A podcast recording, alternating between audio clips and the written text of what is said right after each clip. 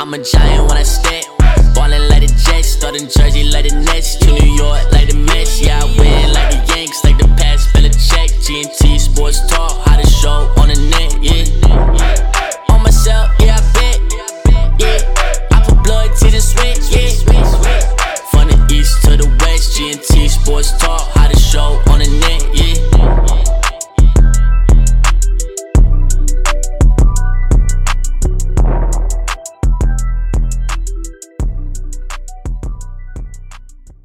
What's up, everyone? We have a special edition of Grunt Talk Sports. We are joined by Paul Esden Jr. here. He's a digital reporter for the Jets. Of course, my brother Bobby Thompson, huge Jets Patriots game. So we're going to preview that, talk a few other things. Paul, thank you so much for coming on the show. Oh, thanks, fellas. Appreciate it. And there's nothing quite like Jets Patriots week. So I always get a little extra amped up for this one. Me too. I'm the same way, Paul.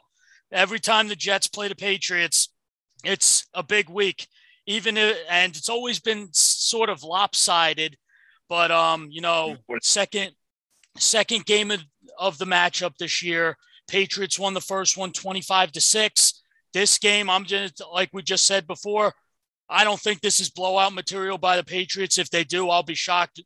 They the Patriots offense still trying to find themselves, the defense in a little bit of a funk, but the Jets coming off a bye, they might be fresh. So I'm a little concerned about that. So, but, but Paul, thank you so much for coming on, and I'm, we're excited to get this going. I appreciate it, guys. Like I said, I, am excited. Uh, this is great. Anytime I can talk Jets, I'm there. They just got to name the time and the place, and you guys have done so here on the pod. So I'm happy about it, man. All right, so we'll get right to it. So, Paul, how did you get started with the Jets? Let us know exactly what you do, and um, I guess some career, other career information. Sure. Yeah, I'm the New York Jets digital reporter for Heavy.com. So what that that fancy title, what it means is I cover the Jets every day, uh, writing articles. So it's a minimum of two articles out every day on something revolving around uh, the New York Jets. On top of that, I host a New York Jets podcast. I've hosted it every week uh, for the last decade. Uh, so that's called the Jet Zone. Uh, on top of that, I'm a sports talk radio host. So every day, Monday through Friday, I talk Jets, Bills, Giants, a lot of New York based stuff, and national, of course, as well. So uh, I try to find ways to keep myself busy. I've been doing a pretty good job of that, I think. First, uh, first of all, doing a podcast for a decade like that, that's a huge accomplishment. Julian and I started this podcast three years ago this month. So we're we're trying to get to that 10 year mark. We got a long way to go, but that's our goal and, and keep it going like that. But um so with you covering the Jets, so you've been covering a team that, you know, hasn't been the most competitive to say the least with the last time. So let me ask you this. Within this season, I'm going to ask you from what you've seen through the first five games since they had the bye in week six what have you seen from this Jets team that excites you and what needs to be improved?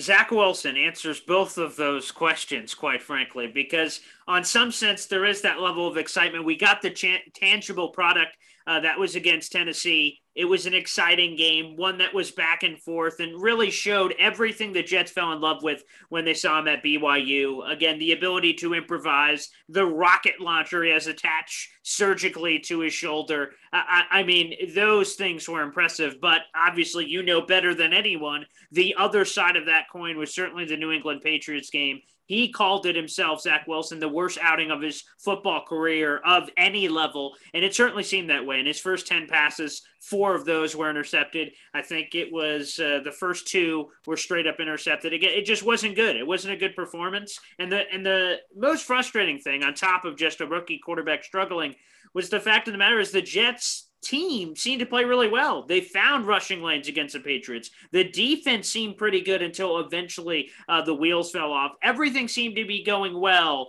except for Zach Wilson, and that kind of put the whole team uh, into a stink. So the most exciting thing and the thing that also needs work is, of course, the rookie quarterback. That's what this season is ultimately about. So while the record obviously is unimpressive at one and four after the first six weeks, and then throw in the bye, the thing that matters most is, of course, the development and progression of Zach Wilson. 100%. That's the reason we're excited. I think we made the right decision moving on from Sam. He's kind of regressing already, but that's we're not going to go too much into him. It's more about Zach now. We'll focus on here and now. So I'm going to actually switch the other side of the ball, defense. Um, I know we're a little banged up. What else is new? Uh, seeing new news about CJ Mosley with the hamstring. Um, Marcus Maye is trying to return, and Jarrad Davis might return. So what's the latest you're hearing with all that stuff?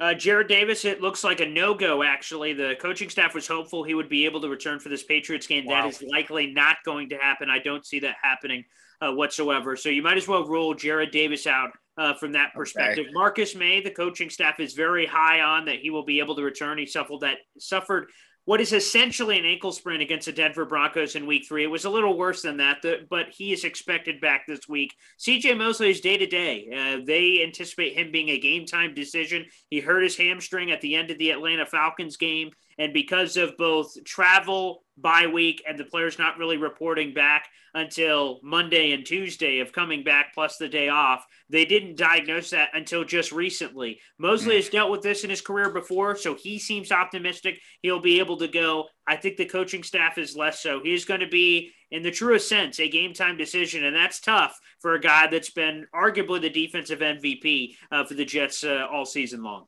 Yeah, and the last time they play the Patriots, he plays and he's injured. He ends up missing the rest of the season. Gives me bad memories. I, he has been great on the field. He's has a huge contract, obviously. So I would err on the side of caution and kind of hope he gets left out of this one, and hopefully he can be back sooner rather than later. But this is a big spot for the Jets. I mean, I know we don't really expect them to compete, but one of four the season's basically on the line. So you'd like to see them put forth a good effort and New England had an upsetting loss too in a crazy game. So it's going to be a big game up there. Oh, no question. It's going to be a big game. But here's the thing that I've noticed about the Patriots from afar. They seem to play to their competition. They played the Cowboys very well. They played the Buccaneers very well. They didn't play the Texans very well. So they kind of ride this weird emotional roller coaster based on whoever they're playing. That's kind of the sign of a very weird team, as opposed to, you know, insert whatever team you want, whether that's, you know, um, the Buccaneers or or whoever the top team. The Cardinals are undefeated. Let's just go with them. The Cardinals play everybody tough. They're a really good football team. But a team like the Patriots, in essence, here again, has just been a team that has just kind of played down to its competition. That's why. Uh, to the point that was made earlier, that why this game could be closer than anticipated is because that's what the Patriots have done all season long. So that's kind of what I'm expecting in this game. A much closer game than people were anticipating. Well, definitely. And you hit the nail right on the head, Paul. The Patriots have played to their competition. Usually they'll go against uh, what everybody's used to, including me. And I'll be honest, I'm a spoiled Patriots fan. I'm used to Patriots going into a game and blowing people out. That those days are over. Those days are over. This year, you know what? They did play Buccaneers extremely well. They really did. They were just in that game. And the losses they've had this year, except the Saints game where they didn't even they that game they were not in it. They got completely outcoached, outplayed everything. But the Dolphins loss, the Buccaneers loss, and the Cowboys loss, they have all been there and they've lost by a margin like three, uh, one point, two points, and then three points. So this is just a Patriots team that's trying to find their identity, and that's what they're trying to do. But um, you know, I'm going to go with with this question for you for the Jets. Is that um, you know, talking about C.J. Mosley, and I want to go back to that. Is there? Do you think in the Jets organization there is a bit of frustration with him because first year he had the hamstring injury, missed a few games, came back against New England, as Julian alluded to. Uh, that Monday night blowout game, hurt his hamstring after the first series was out, didn't play the rest of the year. Last year he opted out. This year he's played pretty well, but now the injury. Do you think inside the organization they're kind of getting frustrated that you know they paid this guy eighty-five million dollars over five years that they're not getting the results they thought they were?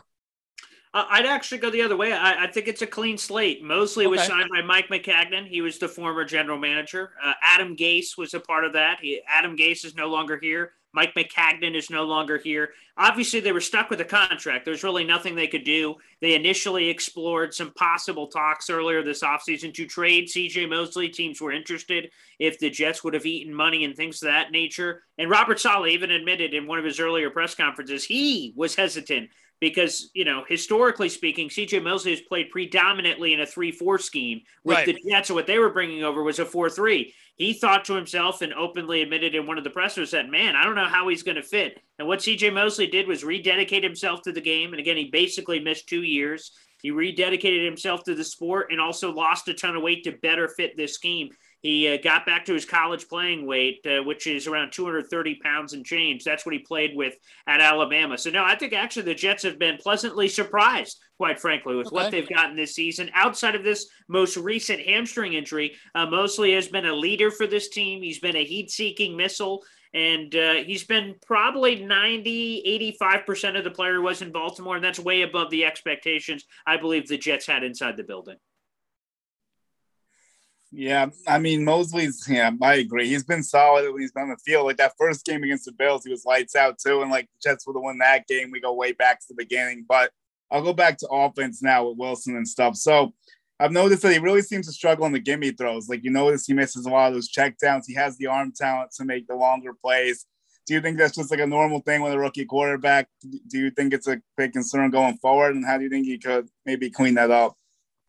Obviously, if he has the talent to throw it 70 yards down the field, he has the talent to complete a three yard screen pass to Jamison Crowder or not hit an offensive lineman in the back with a football. Mm-hmm. You know, I, I, think the thing is, is that what we don't realize when rookies are coming in, like he doesn't even know where the bathroom is, let alone trying to figure out the offense and and how everything is moving and grooving. There is a million things going through Zach Wilson's mind, and some quarterbacks pick it up really quick. Justin Herbert, when he eventually was thrust into the mix, it wasn't in week one, but what, eventually when he went into the mix, he figured it out very quickly. Some rookie quarterbacks do, some rookie quarterbacks don't. It kind of you know, it's a case by case scenario. But in particular for Zach, I think it's slowing things down. This bye week, as he tweeted out, uh, he didn't want the bye week. He just wanted to play another game. I think the forcibly stepping away from the game for basically two weeks because you get the rest of the week after the first game and then the second week. Like, I think that was exactly what he needed to just kind of take a breather. And you don't get that often uh, during an NFL season, especially one that's 17 weeks.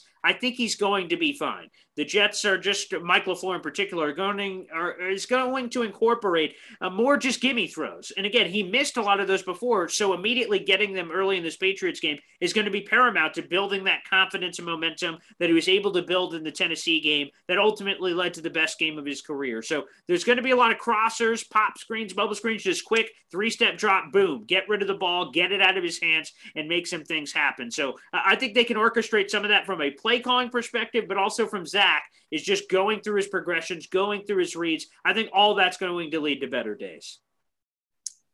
Absolutely. You know, Zach has a lot of upside. I think um, going back to him during his pro day, I think he was making throws look like 50, 60 yard throws look effortless. So he's young. He's going to figure it out.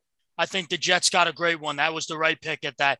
So from afar, how do you feel Mac Jones has fared in, in your opinion, from a Jets fan perspective? I know uh, personally, out to, from a Patriots fan, I feel like he's progressing every week. But my, I want to get your take on what you see from this from Mac Jones. I'm going to be honest. I'm a big draft freak. That's something I enjoy beyond my Jets. Even if I'm just mocking for other teams, I just right. enjoy the draft process. It's a it's a big part of what I do. It's something right. I really enjoy. I'm going to be honest heading into the draft, and it wasn't even a Patriots thing. Like I hate the Patriots, obviously, but it, it has, but putting that aside, just like draft stuff, I'm like I didn't like what I saw from Mac Jones. It, I didn't like the lack of mobility. I didn't like the lack of a huge sample size as a quarterback. There was a lot of things that I saw that kind of it didn't seem like at least professionally. So that was kind of my take in college. And he ends up in New England. I'm like, oh, maybe he's going to be okay. He's going to figure it out. And what they've been able to do with Mac Jones is he looks great on that little bicycle with training wheels. It looks good. He's not going to crash. It's hard to. You got four wheels. He, he, unless he just slams into a mail post, I think he's going to be fine. But the thing is, when is he going to take those chances? When is he going to gamble a little bit? The completion percentage is insane. What they're mm-hmm. asking him to do is within his realm of possibilities. But I want to see what more he has because right now, to me, the ceiling is limited. Obviously, and when that ceiling is limited, and there's kind of a lack of faith from the coaching staff, think about all the times, just in the Cowboys game alone, that the Patriots chose to punt at midfield when they could have said, oh, Mac yeah. Jones, You're our boy. Let's go. Another example at the end of the half, there was like a minute 30 on the clock. No, we're good. We'll just kneel it out. Why yeah. didn't you go? Why didn't you show some chutzpah? Why didn't you go do something? That to me either showed a lack of confidence in the offense, a lack of confidence in Mac, whoever's the blame game there. That's a thing that I want to see more from uh, from Mac Jones. That's the thing that has made me a little hesitant so far. But obviously, the completion percentage and you know the lack of turnovers outside of that, new, uh, the Saints blow up and a couple others. Uh, he's been impressive. There's no other way to put it. Yeah.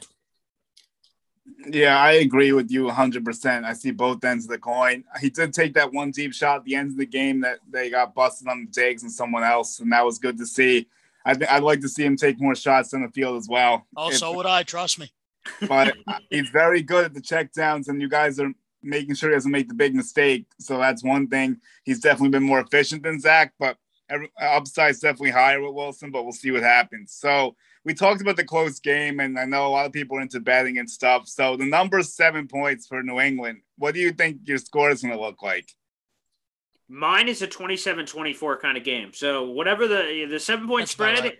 Eat it all day long, baby. I'm going to Vegas. I'm betting my house. I'm betting my savings. I'm betting the pink slip to my car, my deed to my house. I mean, I'm pushing all the chips into the oh, middle wow. of the table. This game to me one way or another is going to be close. Whether the Jets win or Patriots win, I think it's going to be a 27 24 game. I think the Jets are going to score a lot more points than they did last time, which is six, so not an incredibly high bar, obviously. But I feel like the Jets had a week. If you look at what the Jets have done well this season, obviously they've had slow first half starts. They've been terrible. But the thing is, is that every time they've gotten to halftime, they've made second half adjustments and they've right. done well. So translating that to a bye week where basically you basically have like two weeks to make adjustments. I got to assume the coaching staff is going to have the same level of success when they do that internal eval that they, they that they already did and they're going to perform a lot better. So to me, I think it's going to be a 27-24 kind of ball game.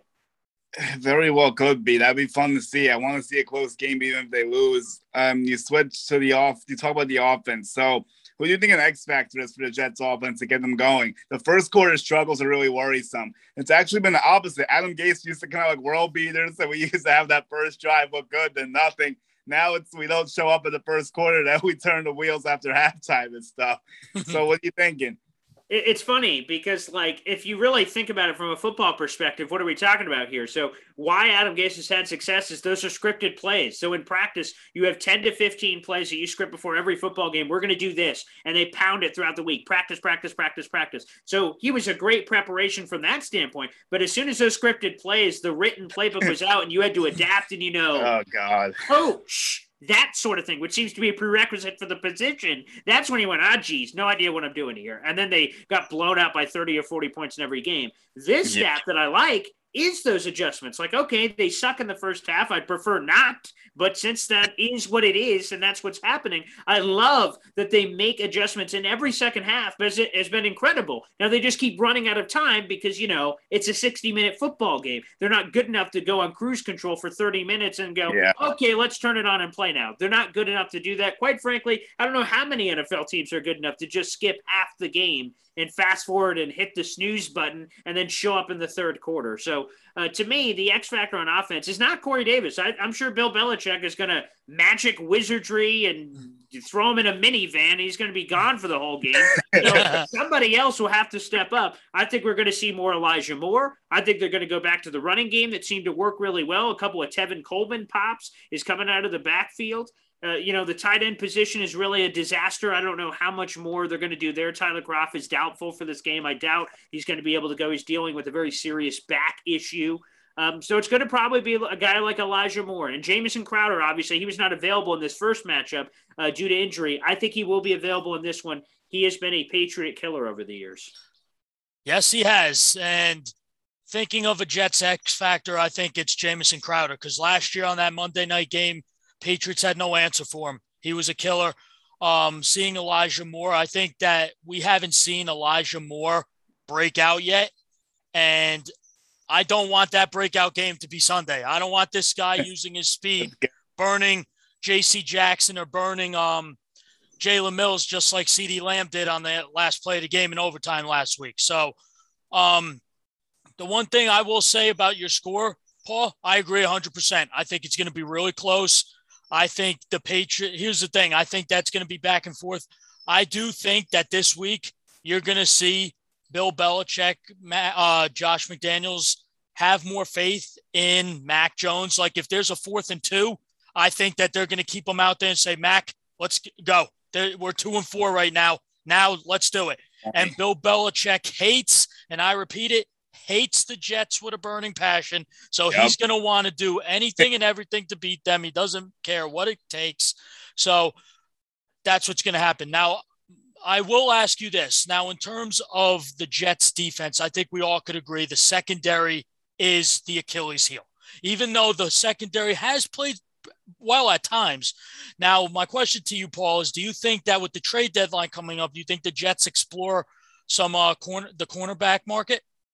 I will say that it has been surprising the corners. I thought they were going to be terrible this year. I'm just going to lay it out there. I, I was completely wrong. And, and who didn't? I, I, mean, there were a bunch of randos. Uh, you would have told me the name. I'm like, who the hell is that? I don't even know. So, you know, the the fact of the matter is the corners have played spectacular. Yes, they have. I, I still think they're the only unit in the NFL that has not allowed a touchdown reception. So part of that is because of sometimes uh, really? other teams. Yeah.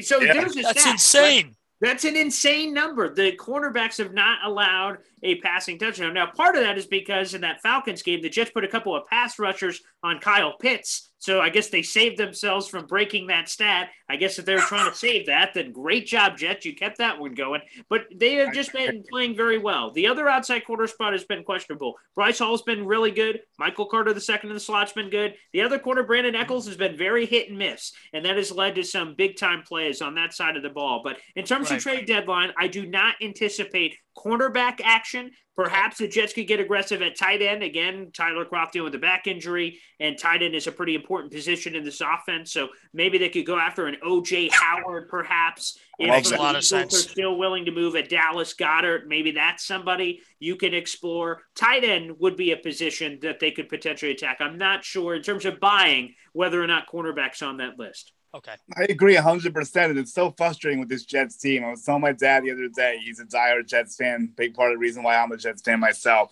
The tight end's been a black hole for the Jets for like a decade now. We can't find the tight end. I thought it was going to be Hurts. He was a big bust, obviously. It's ever, been ever since Dustin Keller.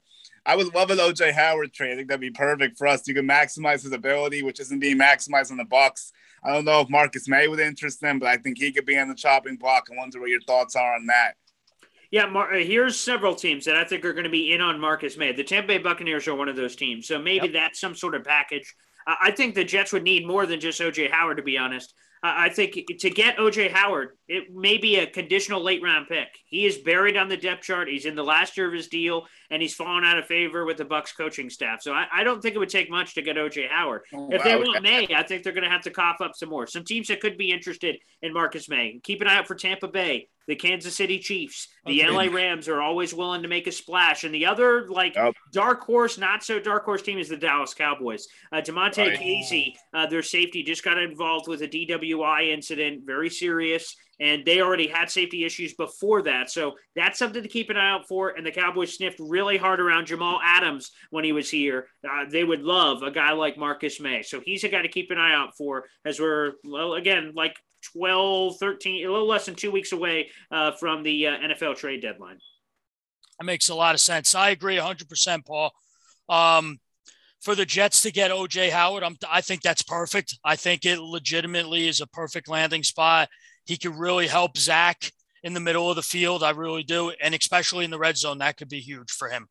Um, I will tell you this I think that Marcus Maye definitely gets traded. I really do. I think that's definitely going to happen. I he's I think you know what I will ask you this: Isn't he frustrated with the organization? He didn't get captain. He didn't get. He got tagged. He didn't get the extension he wanted. So basically, I think we could say it's inevitable that this was always going to be his last year with Gang Green. There's a lot of tension. There's no question about it. Uh, again, they were negotiating a long term deal in the offseason. Things went a little south. The Jets slapped the franchise tag on him. He did not appreciate that, nor did his agency and representation and Erik Burkhardt. Uh, so that caused a lot of friction. And Erik uh, went to Twitter to kind of bash the Jets on their negotiating strategy. And then as we we're approaching the franchise tag deadline in July, uh, it just didn't seem like a deal was happening. They were just too far apart on making something happen. And then, of course, you add insult to injury. He kept a private, speaking of DUIs, he kept a DUI yep. to himself that happened in February. The team was not aware of that before it was reported by ESPN and Rich Cimini. That really upset the team. And Marcus Maye came out after the fact, said, ah, sorry, forgot to mention it. And the Jets really, they, again, just pulled out the notebook, went interesting. And they put it on their sheet with everything else with, that has been bothering them with the negotiations. To get that, that to them was a, a final straw of sorts. But here's the thing obviously he's one of the best players still on the team so he's still expected to come back this week and play against the patriots it may be a little bit of a uh, you know, kind of a show for the rest of the NFL that may or may not want to trade for Marcus Maye ahead of this trade deadline. I don't believe they'll just give him away.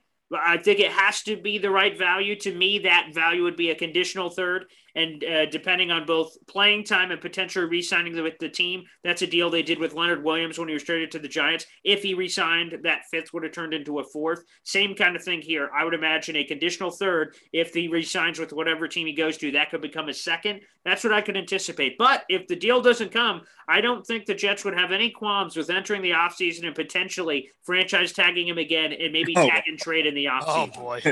that would be a messy situation. I kind of hope the Jets just move on because I don't like the thing either. How is he not reported? And I'm really curious how the NFL didn't know about it. Like, how is he hiding for that long? Like, that was a crazy thing to find out about all of a sudden.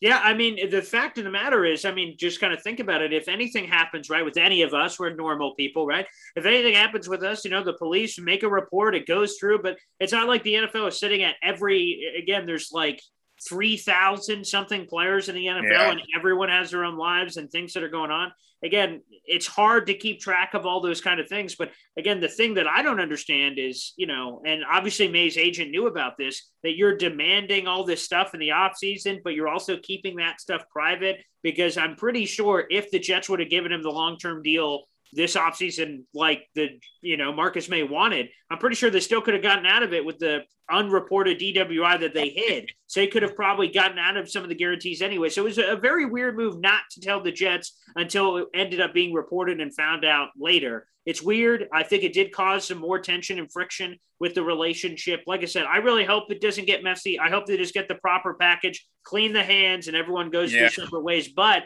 uh, Joe Douglas is not the kind of guy to just let a guy go for nothing. So that's right. why I think there is a very strong chance it could get messy because he has no problem tagging Maye and just, hey, Maye, you want to throw a temper tantrum? Be my guest. We'll trade you somewhere. Oh, man.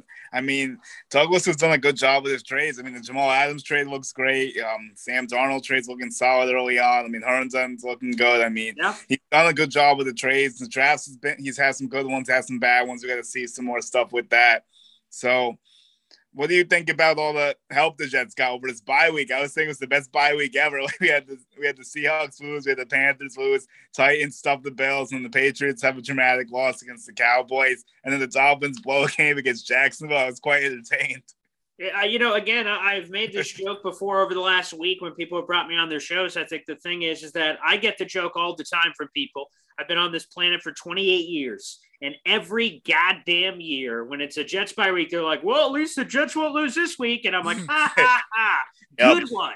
And it, yeah, okay, nice, original, good, funny. And then, okay, now we, the Jets finally win on a bye week. The entire division loses in great fashion. The Patriots lose in a close game to the Cowboys. Phenomenal. The Dolphins give the Jaguars our first win. LOL. The Bills blow it against the Titans. That's hilarious. Great. Then the draft stuff you mentioned. Seattle loses. I love Geno Smith. So it kind of hurt me that he was the one who turned the ball over to lose them the game. But still, hey, all for the draft. Trust the process. And then the Panthers and Sam Darnold blowing it against Philly. Again, that was just, that was gross. So, you know what? It was a great week. The bye week bingo card was out, and fans were, were stamping their sheet and card because this was the best bye week in Jets history. I know if we get just compounds with winning somehow, it actually be feel good for the first time in a while. But got a long way to go. We'll see. Yeah, and and I will say to throw this in there that again, if the Jets are able to beat the Patriots this Sunday, no guarantee, obviously, the Patriots are favored and for good reason. But if the Jets beat the Patriots, they'll be in second place in the division. And it'd be the first time the Jets beat the Patriots on the road since 2008. It's been 13 years. The Brett last Favre. time. Brett Favre. Last, Yep, the, you remember it. You already. Oh, know. I remember. it was Brett Favre, Matt Cassel. I'm pretty sure that game went to overtime, and Randy Moss. Where Randy Moss caught that crazy uh, touchdown. Yep. 100 percent Thursday night football. end zone. Yep. That's it. So again, it's been that long. It's been Matt Cassel ago since they've won. I mean, And Jet the- oh, fans boy. have been have been begging and hoping for this one for a while. Yeah. That would be pretty wild. in the regular season because we had that playoff victory. So there is that at least. But Yeah, that was I- over a decade ago too. I will tell you this. I was at that game where the Oh, Patriots lost to the Jets, and Brady threw that uh, interception to David Harris. Um, I was literally in that end zone where Brady threw it. It was that game. You know what? Going up to Foxborough, and Julian and I will be there um, on Sunday for this oh game. awesome. So, yeah, first time. Yep, this is his first time. My first time since 2018. My last game I went to was the Sunday night thriller in 2018, Patriots Chiefs. That was the that game was crazy.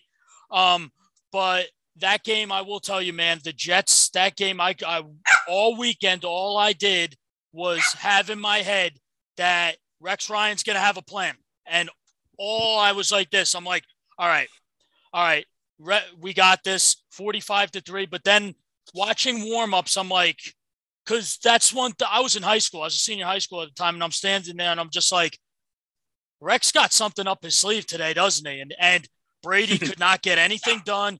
They didn't utilize the tight ends. That's uh, Gronk and Hernandez's first year. Um, the receiving core for the Patriots, other than Welker, and that's the game Welker was benched the first quarter. And Julian, I think you could remember when he made the foot fetish comment about Rex Ryan Yeah. and he was benched. It was just a bad game. The Patriots defense couldn't stop a nosebleed, as Bart Scott said, was 100% right. But yeah, this game, I'm telling you, is going to, it gives me that feel. And Robert Saleh is the type of guy, you know what? He's a defensive guru. He is smart. You get him once. If you get him again, he's going to get you. That's the way this guy is. And I think it was a perfect hire. But, you know, what? one of my last questions for you, Paul, is what do you think the game plan is for the Jets this Sunday? What do you think that uh, Robert Saleh, LaFleur, and even I don't know the Jets D coordinator's name. What do you think? Yeah. yeah. What their game plan is to make the Patriots go 0 5 at home, which if they do, I'll be pissed. As you should be, by the way. By the way, just one more on the uh, Jets Patriots game. I still can't believe on the David Harris interception that Algie Crumpler's fat old ass somehow caught David Harris. Right? I thought it was And a touchdown. I'm going touchdown. I'm like, is that Algie Crumpler? And then he took him out, and then they ended up missing the field goal on that drive. And I'm like, oh boy, classic Jets gonna blow it. Algie Crumpler made the play. I couldn't believe it myself. How the uh, uh, seven two forty? Like Jesus, how did that? It was so close to a touchdown. How do you not just punch it in at that point and you missed the field goal? I was thinking the same thing. I'm like, here we go again. I'm like, we got a big momentum shift and then you just blow it like classic Jets. So and they somehow win that game. So phenomenal. But thank God I don't have to remember that like Algie Crumpler, like Yeah. Dingleberg. But anywho, no. The, the, in terms of the plan for Mac Jones, it's interesting because I feel like it's going to be the same thing. So Bill Belichick attacks Zach Wilson a certain way, where I thought he was going to run a lot of cover zero. He was going to try to have the Sam Darnold ghost game against Zach Wilson, but he didn't. And I thought that was interesting. They didn't just keep sending the house over and over again. Bill Belichick didn't do that. Vice versa, you know, the Jets, and really it's the nature of their scheme. They try to get there with their front four. They got John Franklin Myers, Quinnen, Quinnen Williams, who, by the way, should be a lot healthier now than he was back in week two, still coming off that uh, offseason foot surgery. So I feel like the defensive line and uh, Saleh's been, you know, proudly pounding his chest about it uh, in the buildup this week that he believes they can win the uh, trench warfare, the battle up front. And he That's thinks if they, and especially think about the Patriots' musical chairs on the offensive line. I mean, they've got people moving all over the place, injuries. Trent Brown's not supposed to be back to a minimum of next week after IR. So, I mean, this Patriots offensive line is a wounded animal. And if I'm the Jets, I'm licking my chops at what I can potentially do to try to disrupt and make life very, very uncomfortable for Mac Jones. That's the plan. The plan is to get after Mac Jones, force him because he leads the league or he's very close with how quickly he's able to get the ball off. I believe it's 2.6 Right. seconds. Yeah. So Yep. it's very quick. So what the Jets are going to have to do to counteract that is cover up the short stuff and dare him to beat you deep. Give one-on-one Yep. mono e mono opportunities with Nelson Agholor, Kendrick Bourne, tight end Jonnu Smith, Hunter Henry. That's the key is covering up the underneath stuff and don't make life easy. When Mac Jones could get rid of it in 2.6 seconds, that means someone's just wide open immediately. Hike, go, right. hike, go, hike, go. They need to prevent that. I think that's what they're going to do. They're going to clog the lanes up front, and then they're going to dare Mac Jones, who even in the Jets game, the thing I remember is Mac Jones had a couple of chances to go deep and he like hesitated and said, I'll dump it off instead. Like, you know, if that hesitation, that extra hitch, as Robert Saleh calls it, could be the difference between completing a pass and being a sack. That to me is the key to the game. What's up, GNT Nation? Have you subscribed to our YouTube channel yet? Subscribe to us at Grunt Talks MLB. Once again, that's Grunt Talks MLB. You could also catch us on Spotify and Apple Podcasts. Now back to the show. Yeah, the Patriots got, I mean, they got to force the Patriots to throw deep. You got to take away those check downs. And I'm happy you brought the D line because that was going to be one of my last questions, too. This Jets D line has been a pleasant surprise, probably one of the biggest surprises in the football team, along with the secondary.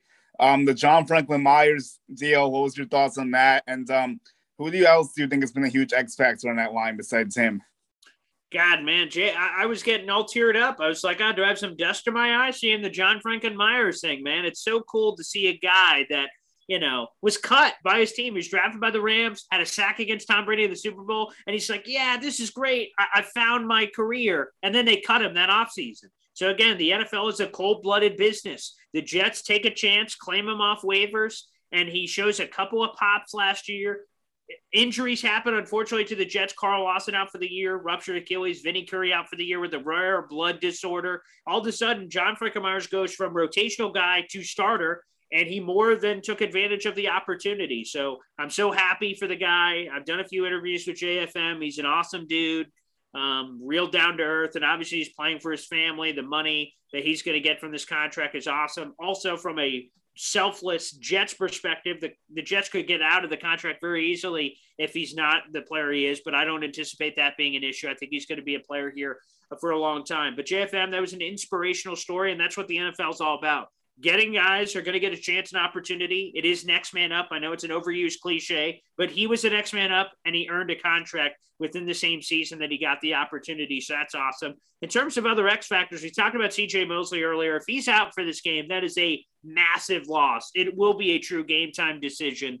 Uh, he's been an X factor, no question about it. You got to give a shout out to Quinnen. While the numbers haven't popped so far, he's had a couple of moments where you're like, oh, there he is. He's had great moments. And how can I not bring up his brother, Quincy Williams? He, to me, that has been a goddamn heat seeking missile. And talk about Joe Douglas. So, Joe Douglas has messed up a lot of things. He convinced some fatso off the couch to come out of retirement and play center and Ryan Kalil. He's had some weird draft decisions where guys have sucked immediately. But what he's nailed is trades and waiver wire pickups. Right. Again, we talked about John Franklin Myers. You, you, know, you, you bring up another guy here and a very talented guy in Quincy Williams who was cast off by the Jaguars, injured, didn't fit the scheme, and now he took a chance on this guy and he flies around. Is he a perfect player? Hell no. But he's getting better every week. And I think that energy, and as a former player, that energy is infectious. When I see one guy amped up, hyped up, that hypes me up. That allows me to play above my means. I think that's something he does. And even with CJ Mosley in or out, Jarrad Davis is going to be out for this game. So Quincy Williams is going to get a lot of run. He's a guy that can make big time plays. He's proven that. Quincy Williams, to me, is the story of the Jets defense. This guy is all over the field. If you every Jets game, the past three games he's been with the team, you watch him every time a play is made, he's he's around the ball. This guy has a nose for the ball. Um, Quinnen Williams, yeah, his brother. I'm uh, all the the starlight is on him, but you guys got to understand this guy Quincy Williams. He deserves all. He's making all these tackles. He's arguably one of the best players on defense. He scares me. All I keep thinking about this week is Stay away from Quincy Williams, please. And Julian, you will hear me on Sunday. If Quincy Williams makes some plays, I'm going to get pissed because I we got to take control of this. But no pause. One of my last questions for you is. In terms of the Patriots uh, team, is there anybody who you think scares you this game? That you know what we the Jets got to keep an eye on him. If they don't, we're in trouble it's funny. It's the same way that you are afraid, so to speak, to use that word of Elijah Moore just finally popping and figuring it all out and doing what all these other rookie receivers like Ja'Marr Chase and Jaylen Waddle and DeVonta Smith have done, like getting Elijah Moore. I'm afraid of getting Jonnu Smith. Now, I don't know oh. if it will happen because the Patriots are just weird. Uh, uh, in some games this season, he's gotten like six snaps. I'm like, what is he doing? Like, what you paid him like an they're easing him in. Yeah, they're easing him in. Yeah, so it must be it. I, I mean, that's an interesting strategy for a guy they handed so much money to. But that's what I'm afraid of. The Kyle Pitts thing to the Jets. Kyle Pitts, non-factor all year, plays the Jets. Booyah! He explodes on the scene. I feel like Jonnu Smith has that ability. When the Patriots signed him, like, wow, Jonnu Smith is a player, an athletic freak. I thought they would use him more though jet sweeps creatively, offensively, which they haven't so far. He's a guy that could give the Jets problems. Obviously, the blueprint was revealed with Kyle Pitts making plays. If they could put Jonnu Smith in a similar situation, I, I, have no doubt he could do the same. And plus, Hunter Henry's hot too. He's had like three straight games with touchdowns, so he's a pretty good player too. I will tell you this: the fact that you said, sorry, Jules, um, uh, you said this now. Now watch. That's what they'll do this week. Exactly. I have no one to blame but myself. Now. No, it's all good. I was just saying the Jets struggle against tight ends, so that's definitely something noteworthy to monitor. I always feel like we do bad against tight ends. Now, my last question is going to be so do you get to go to the games or do you just do everything from home? And what's been your favorite part about the experience? It's really both. I mean i do it all and that's kind of what i love about this digital reporter job is that it, i can do it from the lovely confines of my home. I also go obviously to my radio station every day as well and and then going to the game. So i've done all the flavors covering the jets over the last bunch of years for a lot of different places. I've been at both you know, no name sites so you guys wouldn't know, like Elite Sports New York or or the Jet Press. I've heard that one. That. So yeah, so I've been everywhere. So I've really gotten a lot of different chances to cover the team for different mediums and kind of see what I liked, what I didn't like. So I've done it all. I've been, I've, I've covered the team personally, been in those, uh, you know, press conferences. I've covered the team as a fan. That's what I feel like I bring to the table that I don't know other people do for me, I'm not Rich Cimini. I'm not DJ Bien-Aime. I'm not Connor Hughes. Like Connor Hughes isn't a fan of the Jets. It's his job. He gets paid a paycheck to cover the Jets objectively, and that's what he does. And Connor Hughes is great. He's been on my shows. To me, I'm a diehard fan of the team, but I feel like that gives me a greater knowledge and sense of the team. Like I don't think that clouds my judgment and makes me go, oh, wow, Jets are going to win every game. No, what I think it does is I'm closer to the sun than anybody else. I know what's wrong with the team because I'm a fan. I think any fan would know what's wrong with their own team. So right. I think that helps me when I write about the team, podcast about the team, do video interviews like this and others. It's like I can toe both lines. And that to me is the best part of the job. I'm so happy to hear you say that because I do the same thing with the Yankees. Like I'm a diehard fan. I'm reporting and I cover for them too. I don't have the credentials you have yet, but somewhere I'm trying to work to get. I've heard both sides of the coin. Some people are like, you can't be so fanny and report. Some people are like, you have a lane to do this. Like, I do want to try to do it in that lane, kind of like how you're doing it. That to me is my favorite. I, am I'm, I'm dead serious. I uh, I'll tell the story real quick. I went to SUNY Oswego, which both of you may go, where the hell is that? But uh, at this school is Steve Levy. He was an alum. He's the voice of Monday Night Football, and he comes back every couple of years. And when I was in college, he came back and did a seminar and he did this whole bit where he talked to the students, and after you could go up and talk to him. I went up to him and said, Hey, Steve, this before I did anything really crazy with the Jets. I was just a fan at the time. But I said, Hey, Steve, I want to get into this business, but I'm a diehard Jets fan. What should I do? And he said, Hey, screw your fandom. You got to be a professional. Come on, man, sack up. You can't you can't be a fan anymore. I'm a Jets fan. You never hear me talk about it because I, I got a job to do. And I heard what he said, and obviously he's wildly successful. But I kind of said, not disrespectfully, but to myself after I thought about what he said, I said, screw that. I'm going to create my own path. I'm going to do my own thing. I'm a Jets fan. I'm not going to hide that. I'm going to be who I am, and I'm going to cover the team.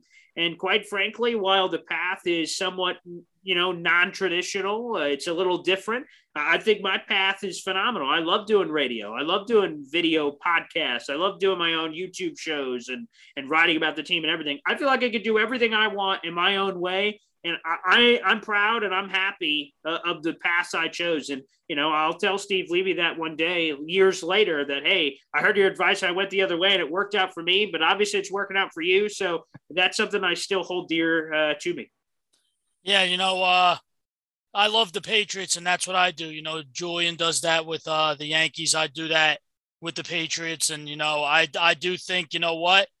Yeah, I get it. They'll say like stay professional, of course. They'll all say that, but you know, being a fan, like I do think that fans, if you're watching every game, you don't miss in baseball, you don't miss an inning. Uh, with us in football, you don't miss a, um, a quarter, uh, any minutes or anything. Like I think it's easy to say that in terms of like Connor Hughes, who just gets paid to cover the team. You know, we know exactly. We know what's going on.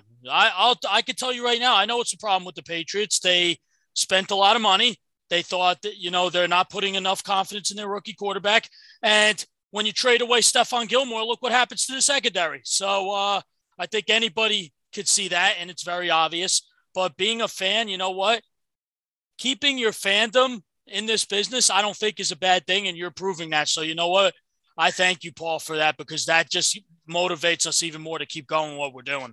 I hope others can follow in the path, and I, am dead serious. To me, every person that's come up to me after the fact and said, Paul, I, when I saw you doing that, I said, "Oh my God, I didn't know that was a thing. I didn't know we were allowed to do that." And I'm like, "Well, you know what? If one person looks at me and says, you know what, I could do uh, just a small piece of what he could do, then phenomenal." I just want to continue to spread the love and show that there are different ways to cover teams and maybe some other people haven't done in the past. And, and I hope more people could do stuff like this because, again, we're closest to the sun. We're fans of the team. We watch every waking second of the team. I don't think that should be a detriment. I think that could be a positive. Absolutely. I appreciate that advice. And does also um yeah, we're we know what's going on. Do we have can we be biased at times? Sure. I mean, there's gonna be some bias that kicks in, but it's not uneducated by any means. That's the key right there is that it's not uneducated. That people assume when fans speak, it's just again over the top, overwhelming homerism, where it's just like, oh, the Jets Patriots. You asked me my prediction: Jets 100, Patriots zero. No, like you know, would I love to see that? Obviously, of course, who wouldn't want to see that? But I mean, we have to be, you know, unbiased. But there's certain points where we're biased. But I think that bias helps me look at the team more critically than I yeah. think someone who just is just unbiased, just kind of looks at the team. They don't really have a horse in the race, so to speak. Me, I've got a horse in the race, and I, will be like, wow, these corners I think are going to be terrible. I'll tell you they're going to be terrible. I'll tell you what I think is going to be good. I'll tell you what I think is going to be trash. And I think again that brutal honesty, I think people really appreciate. Absolutely, and you know, we both definitely all of us have a team in the race this this Sunday. It's going to be a great game, one o'clock, Foxborough, Massachusetts, in the middle of nowhere. Let's uh it's going to be a fun game to watch. Um definitely going to be uh you know live tweeting that uh, putting some videos up on twitter putting it all up there. Going to get some great stuff up there. It's awesome in foxborough. But paul thank you so much for coming on here talking this game. It was perfect. We got great uh preview for this game and we're just really excited thank you so much for all everything of course, guys. Anytime. Thank you so much for having me on the show. Good luck. Enjoy both of you guys. Enjoy the game on Sunday. I've never been to Foxborough. There's a small chance it it ended up falling through because of uh, the early COVID stuff where we were looking at it. But uh, I I was this close to going to Foxborough in full jet skier as a fan, just going, "Bring it on, Patriots!" I did not do that, so I hope you guys can have that same energy for me when you guys are there. Definitely will. Definitely will. Well, sure to send the, send you some cool stuff. Um, we'll be in touch. Um, we're gonna post this up on um, our podcast audio, maybe to the video also. But Paul, thank you so much. This is a great experience. You've definitely taught us a lot of valuable lessons about being fan reporters, also that we can take with us. And let's go Jets, baby. Let's get this done. That's it, baby. Awesome. Thank you so much, guys. Thank you so much. Good one. Oh, brother that was a fun podcast. What do you think? What do you think? I thought it was awesome. I think that we got a lot of great insight. I think that we all, um, you know, got great preview and we got some intake on how we, uh, on what happened with the Jets behind the scenes and everything. And I'm, I'm just excited for this game. So going back to Foxborough, your first time in Foxborough, we get to do this. It's going to be a lot of fun. I know. I'm starting to get butterflies just thinking about it. That we so am I. So am I. So am I. I can't. all I'm going to tell you is this: you're going to get really sick of the foghorn when you hear, because in Gillette Stadium they have this really big lighthouse, and on third downs you're going to hear this foghorn, and all I know at one point you're going to say, "I'm sick and tired of hearing this foghorn." It's uh, trust me, it's going to be something.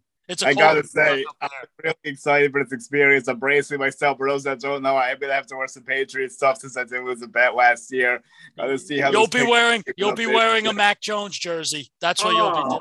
God. Oh. yeah, I did lose a bet, unfortunately. But but I lost a bet too, Paul. I actually have to uh, wear a Jets jersey while I go to a Jets game, and I'm a man of my word, and I'll definitely do it. Wow, there you go. Take pictures, please. I want to see that. Oh, yeah, we'll, we'll be posting up. Um, so if everyone wants to follow our videos and content, Grunt Talks MLB is our YouTube channel. We also have the Grunt Talk Sports as well. We may be mixing up on there. Um, Instagram is Grunt Talks Team. Twitter is Grunt Talks MLB as well. And um, Facebook, we're on there also. Personal Twitter is Julian Guardy one, and then personal Instagram, Julian Guardy 11. Brother, take it away. Thank you, brother. And personal Twitter, btoms81. Check out Grunt Talks NFL as well. The trade deadline's going to get crazy. You got a lot of uh, Deshaun Watson to Miami news. We'll keep you guys updated with that. And personal Instagram, Bobby Thompson81. Our YouTube channel, Grunt Talk Sports. And of course, check all our content exclusively on grunttalksmlb.com. Let's get it, brother. Big week ahead. Let's do it. Go, Pat.